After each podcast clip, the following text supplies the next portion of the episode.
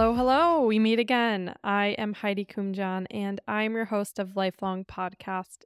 Thank you so much for being here. It's episode 60. Oh my gosh, how are we already 60 episodes in?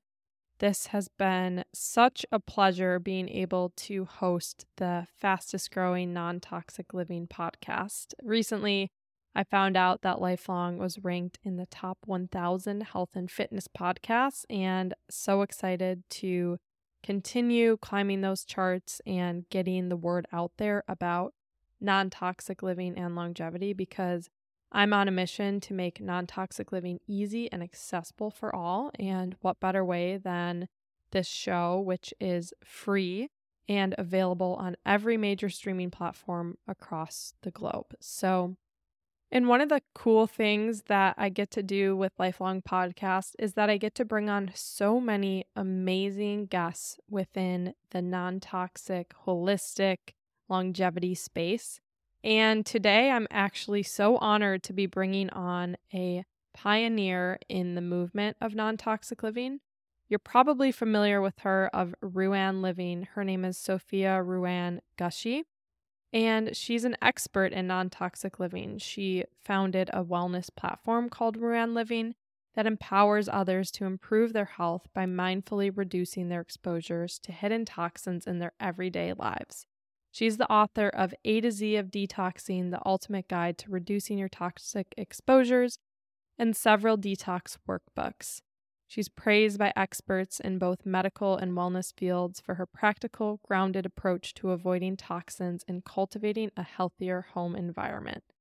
I could not be more excited to be joined by Sophia today to be chatting all about endocrine disrupting chemicals. So, we really wanted to stay super focused here and to provide a ton of value to you, the audience, about endocrine disrupting chemicals because these are the chemicals that throw your hormones out of whack, and literally everyone, I feel like these days, is dealing with some type of hormonal issue or stressor. So, with that, join me in welcoming Sophia Ruan Gushee.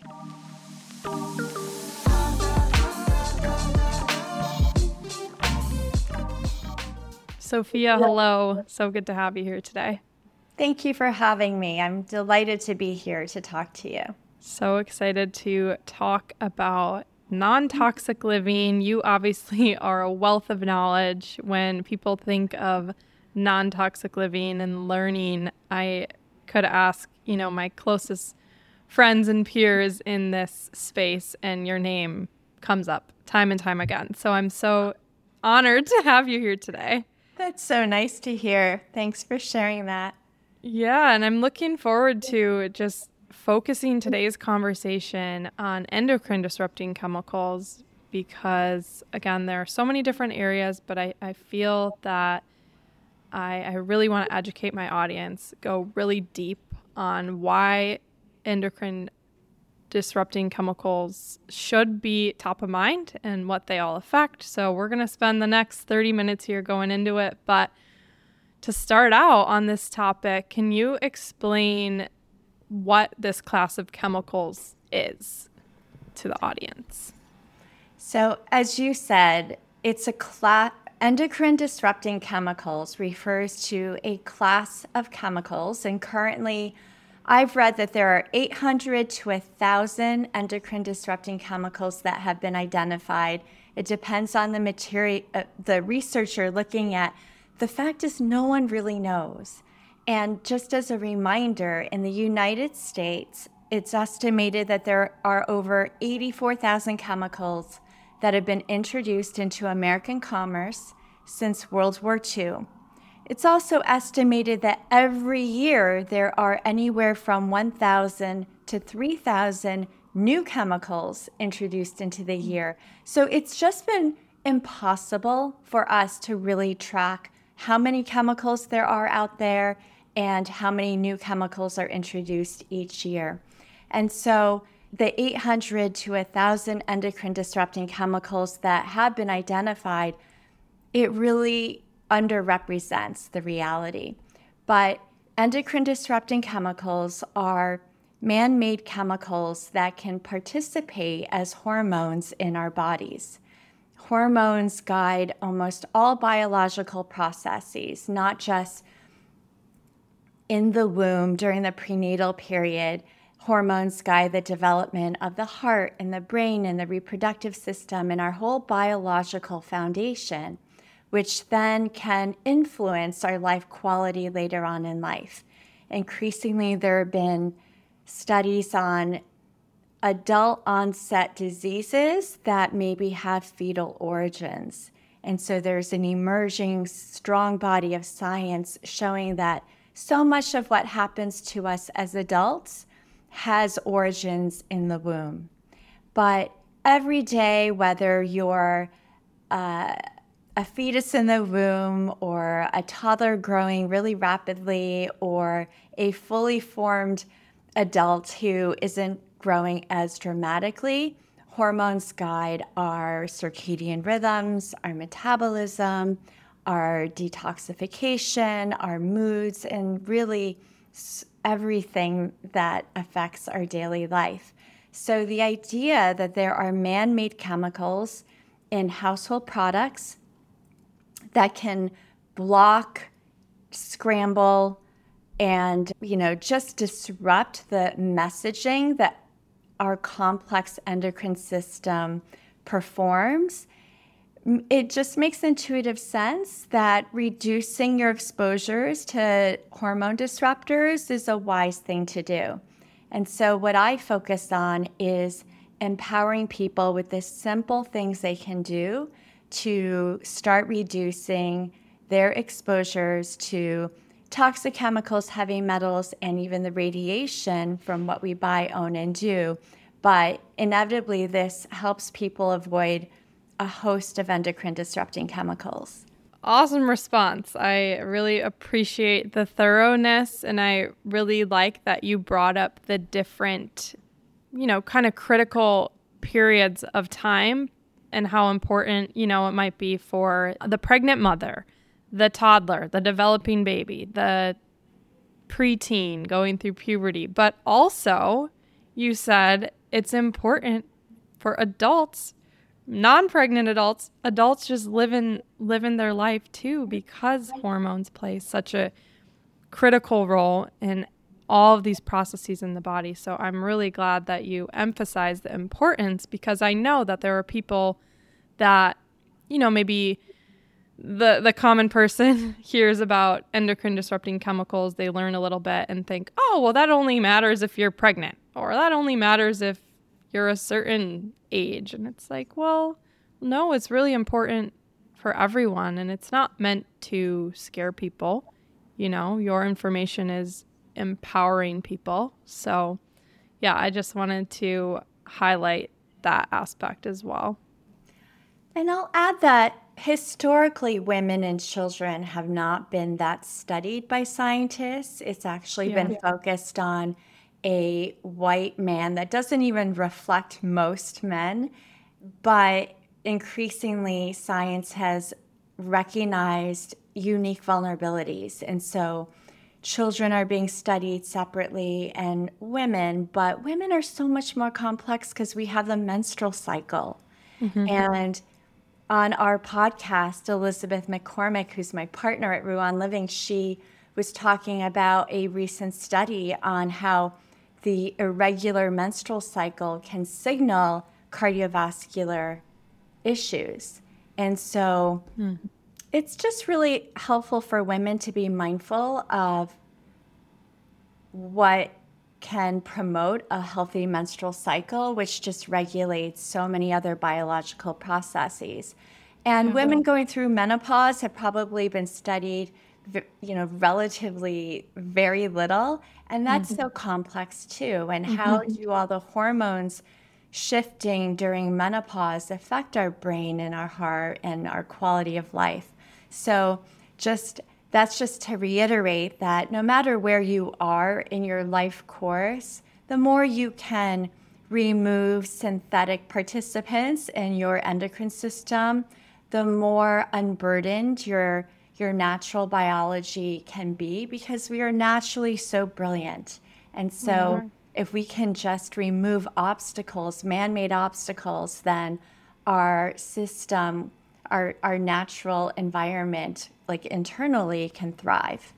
Absolutely. Yeah, we don't want these foreign offenders just plopping in and replacing essential natural processes, hormones. Um, I love that you explained that so well. When it comes to these 800 to 1,000 endocrine disrupting chemicals, that's definitely a lot. Are there some top offenders to be looking out for? Certain products that are the most offensive or important to be on the lookout for? Some really infamous offenders are phthalates and parabens.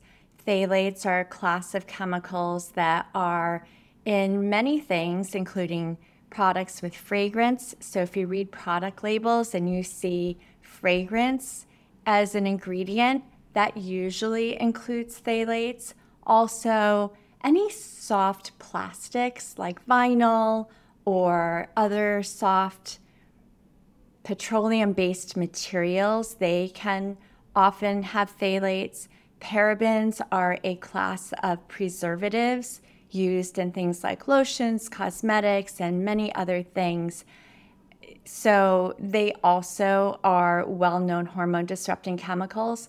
But it's so hard to, I try to, I started a list like 16 years ago when I started learning about this. I started a list of chemicals to avoid in product labels, but then my list inc- started to include hundreds of chemicals. And I realized this is not sustainable. I need a more mm-hmm. strategic approach. And so I learned that fragrance, which is listed in so many products, is an easy way to avoid hundreds of either harmful or risky ingredients. Yeah, that's a scary one for sure. And it's not that we're talking about food, but fragrance and natural flavors are two kind of murky terms that are produ- protected by trade secrets. So upwards of, you know, hundreds of chemicals can be hidden by that one term. But yeah, definitely, definitely good to limit those and phthalates, phthalates, I never know how to pronounce that term, are something I encourage my audience to become very mindful of because of all the research that is coming out with those and like Dr. Shanna Swan's research on the the the male development and masculinity and, and all those things, which I do want to go into eventually. But my next question is what systems like I, I know you described endocrine disrupting chemicals, but can we go into some of the systems of the body that are particularly affected? We you you had mentioned the, you know, hormonal system, but but how does it affect things like fertility or masculinity or even the menstrual cycle? What are the granular details to how that can can make those impacts on the body? It's highly complex and my understanding of how it affects you and which systems are most vulnerable, but it's focusing on the rep- on reproductive health. Mm-hmm. It depends on when in your life you're exposed. So, in the womb, it seems like baby boys are more vulnerable than baby girls. But baby boys are maybe the effects are more obvious. So, for example, studies have found that pregnant women who have high body burdens of certain hormone disrupting chemicals like phthalates, let's just take phthalates, they tend to have baby boys with a higher incidence of certain birth defects. So, an example of one is hypospadias. I'm not sure if I'm pronouncing that correctly, but it is when the hole in the penis where the urine comes out is in a different location. It's closer to the boy's anus. And that oh, distance between the hole of the penis and the anus, it can signal other an increased likelihood of other health issues. So it's been appearing with greater incidence. It's not a big deal to have that fixed, But I think what's important to be curious about is what else might it signal? So, therefore, adopting in your healthy living efforts, adopting this overlooked pillar of toxic exposures is as important as eating healthy, exercising regularly, sleeping well. I just think that it's more important than ever that we be mindful of our toxic exposures. So that's an example of a pregnant woman with a baby boy in her womb. One potential outcome of having a lot of exposures to an endocrine disrupting chemical like phthalates. We don't know how that might affect a baby girl because if that affects her ovaries, that's just harder to observe. Mm-hmm. And we maybe it influences her ability to get pregnant later. Maybe it affects the DNA in the ovaries. We don't really know. It's just much harder to study. Mm-hmm. If a grown woman who, let's say she's already completed menopause, is has a high body burden of phthalates, the effects will not be as significant as if she were exposed in the womb or during adolescence or even during menopause because those are those are stages when the hormones have a really meaningful effect on the new foundation for the next stage of this person's life if that makes sense mm-hmm.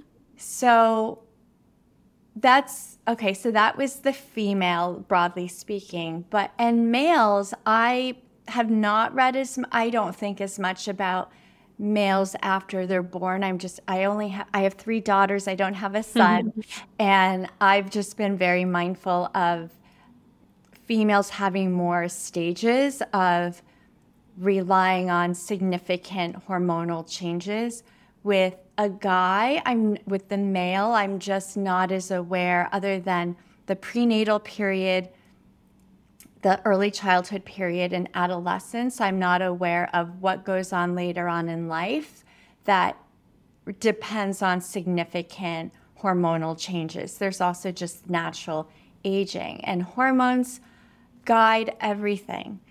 Hormones are mm-hmm. increasingly being studied for increasing the likelihood of obesity and yes. mental health outcomes and brain development. And the brain develops until our 20s. So it's so highly complex. I feel like when people ask, what's the number one worst toxic chemical or the most important adverse health outcome, I feel like people are asking me what's more important, your brain or your heart? Your heart or your reproductive ability? It's like it's hard to choose. It's yeah. all important yeah. and it's interconnected. Mm-hmm. I think that's the key piece is the interconnection and that these chemicals it's important to learn about them and take strides to living a lower toxic life because they do affect all systems of the body. So that is paramount, I think, just un- the understanding that these can affect so many different parts of the body's the sy- different systems of the body. Yeah, you can't just prioritize, oh, it's only the brain we need to we need to care about or it's only the reproductive system. It's like no, we have to look holistically at the body. I'm also you, you mentioned obesity and when I with endocrine disrupting chemicals, I've been reading a lot about obesogens, which are essentially right in there with endocrine disrupting chemicals. Have you done research or is there anything you can speak on about obesogens and the, the relationship between chemicals and obesity? I know it's a touchy subject too, and there's lots of different causes for obesity. So I just want to put that little disclaimer out there. But Yes, obesity results from not just one factor. Mm-hmm. I have not dived too much into it. I just happen to notice there are a lot of studies on whether BPA is an obesogen. Mm-hmm. BPA is a widely used chemical that can be found in plastics and the inner lining of metal canned foods. So, avoiding plastic food and beverage containers and avoiding canned foods can reduce your BPA exposures. I'll also just add that even though BPA has been studied in great detail, the substitute chemicals for BPA have also been found to be, some of them have been found to be at least as harmful or risky as BPA. So when you see products that say BPA free, don't assume that it's, necessar- it's necessarily safer. Mm-hmm. But I, I don't know me- much more. I don't remember much more.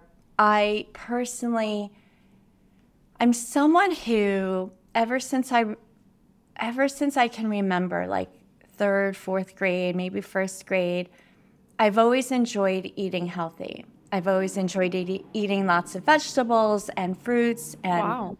Light foods. Like I didn't like fried foods. I didn't like red meat. My father and I were very similar in in that way. My mom and my brother loved they didn't love vegetables and fruit and they liked red meat and fried foods.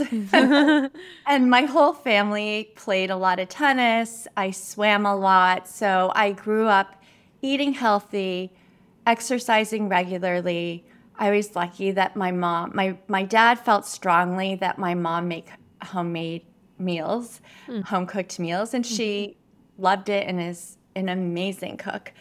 And so somebody pointed out to me in my 40s that not many people can say that they've had that healthy of a lifestyle.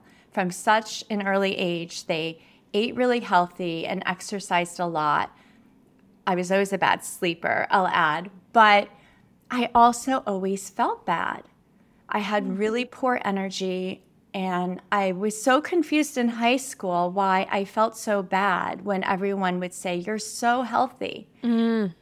And it wasn't until I started avoiding toxic chemicals and heavy metals and later the radiation, just reducing my exposures, that I started to feel better than ever. I probably, I'm still a horrible sleeper, but I, that was there are a lot of constants with the eating and the sleeping, but even the diet and so many other products got detoxed. And I just started feeling more in my body. And even my, even though my body weight was pro- is probably about the same or even a little bit more, I feel like I look better. I feel more in my body. And I often think about obesogens when I think about this experience of how I feel in my own body, mm-hmm. how I mm-hmm. feel energy wise. When I have read a little bit about the obesogens and I've seen pictures of mice that were exposed to lots of BPA and mice that were not in the control group, I automatically think about how I felt in high school. Mm. And I hmm. don't know if that makes any sense, but I kind of know what you mean. It's yeah. almost like a sluggishness or something. Just I, I know I, I, know what you mean. Cells hold on to fat, mm-hmm. and I think where it's deposited. And of course, yeah. your body changes naturally, but right. I didn't grow up hearing that you feel better as you get older.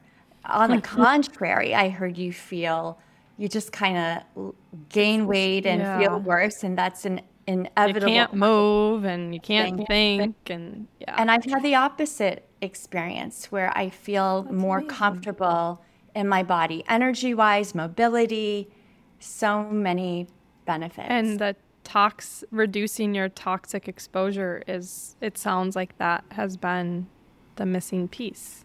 Yeah, and I noticed that when I would visit my parents in college and or beyond and my mom would cook, just the ingredients she's using are different. Mm-hmm. So she'll use a lot of, she's an amazing cook with Taiwanese and Chinese dishes and a lot of ingredients that she buys. When I now read the the product labels, I see so many chemicals that mm-hmm. I rather avoid and I feel worse. My energy feels a lot worse. So I run these own mini experiments just to see when I feel better or worse, mm-hmm. which I encourage everyone to do. Do the same.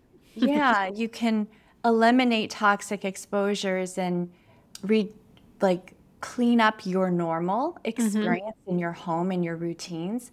And then when you're outside your home, outside your routine, you might notice, oh, I'm certain symptoms are being triggered and mm-hmm. that wasn't that used to be my normal. Now I realize I don't normally right. feel so congested or low energy.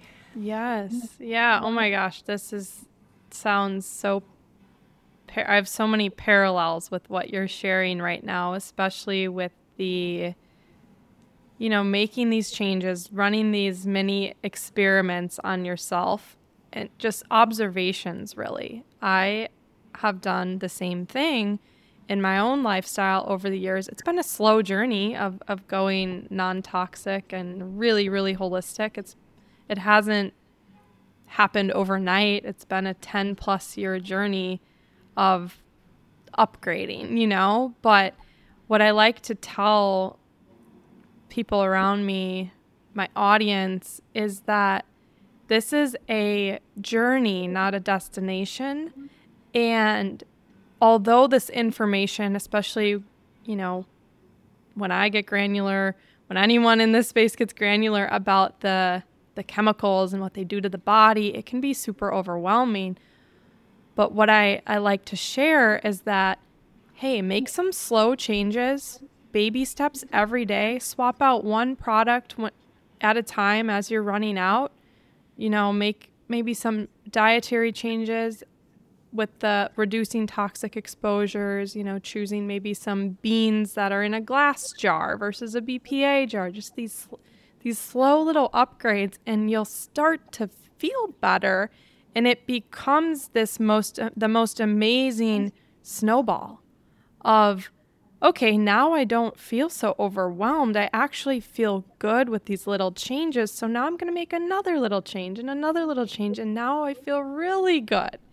So that's one thing. And then the other thing was you know, making these changes in your home, making these changes that you are in control of are are so important, but the reality is there is a world outside of our home and there are a lot of toxins and we will have exposures. And travel is a a big trigger I know for a lot of people, myself included, but it's that realization that I don't have to be 100% perfect at this. You know, I, we can feel good knowing that 99 90% of the time whatever number you want to pick majority of the time when you're making those conscious, healthy, low toxic decisions, you're good. If you're going to have 5 to 10% of some exposures, maybe traveling or you're visiting family or friends, that's okay. But it, it it's really it's a complex thing. And I just wanted to share share my own little story there as well because it sounded like there were some parallels. Definitely. And I agree. I work with people to improve the factors that optimize their resiliency.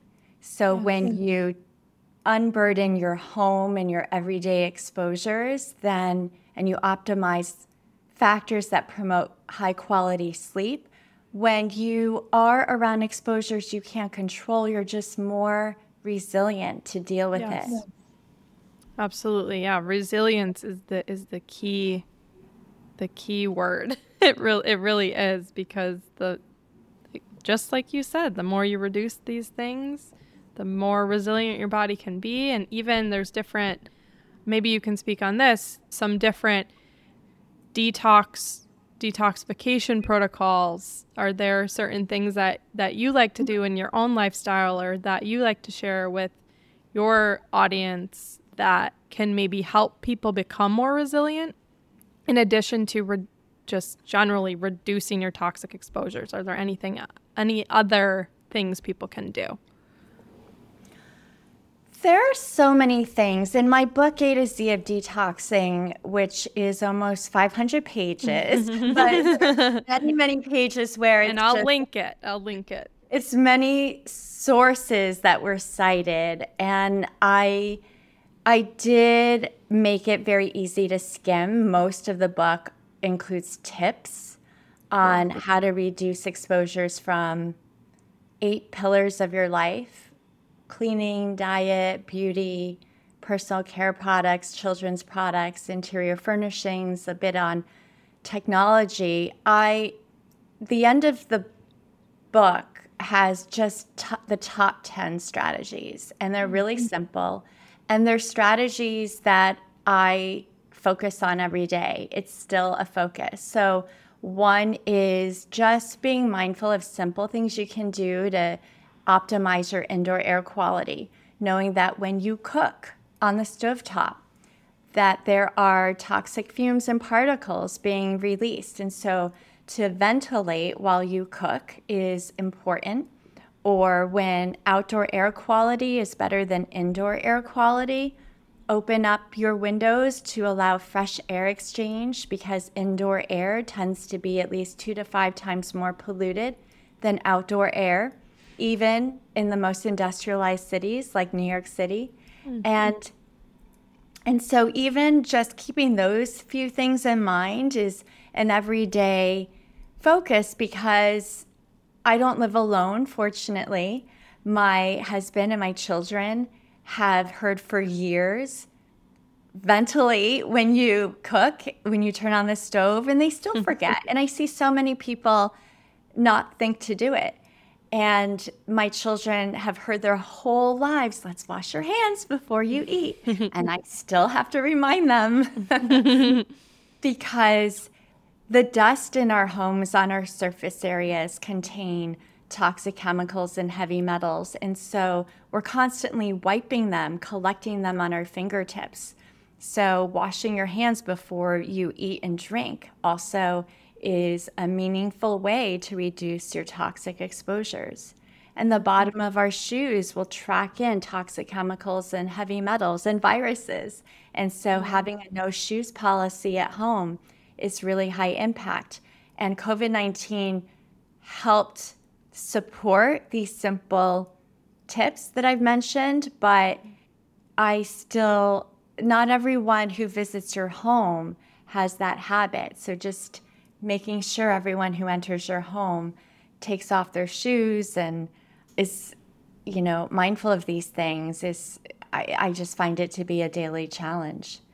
And there are so many other things. I think it took me about a year to detox my household products of fragrance because I mm-hmm. started out thinking it's just in my cleaning products and candles and perfume and cologne. I kept discovering over the course of a year how many other products have fragrance. I was most shocked by baby dolls. I thought, oh. really? do you really need to fragrance a Jeez. baby doll? My baby won't notice. Yeah. Oh my gosh. And garbage, and garbage bags. bags.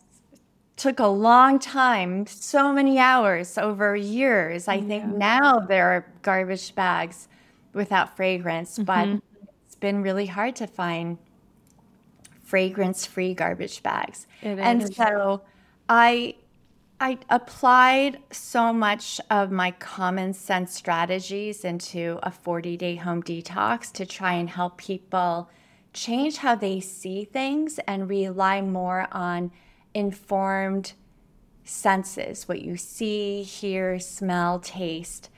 And so, as we edit your life after you learn about a common source of toxic exposures and you do a scavenger hunt in your home, Mm-hmm. And you just become more mindful of how these toxic exposures influence your symptoms. You then end 40 days with some common sense strategies that you can apply when you're shopping and editing your stuff. Because I spent years trying to research every purchase, and I got to a point where I realized this is not sustainable or practical. I need mm-hmm.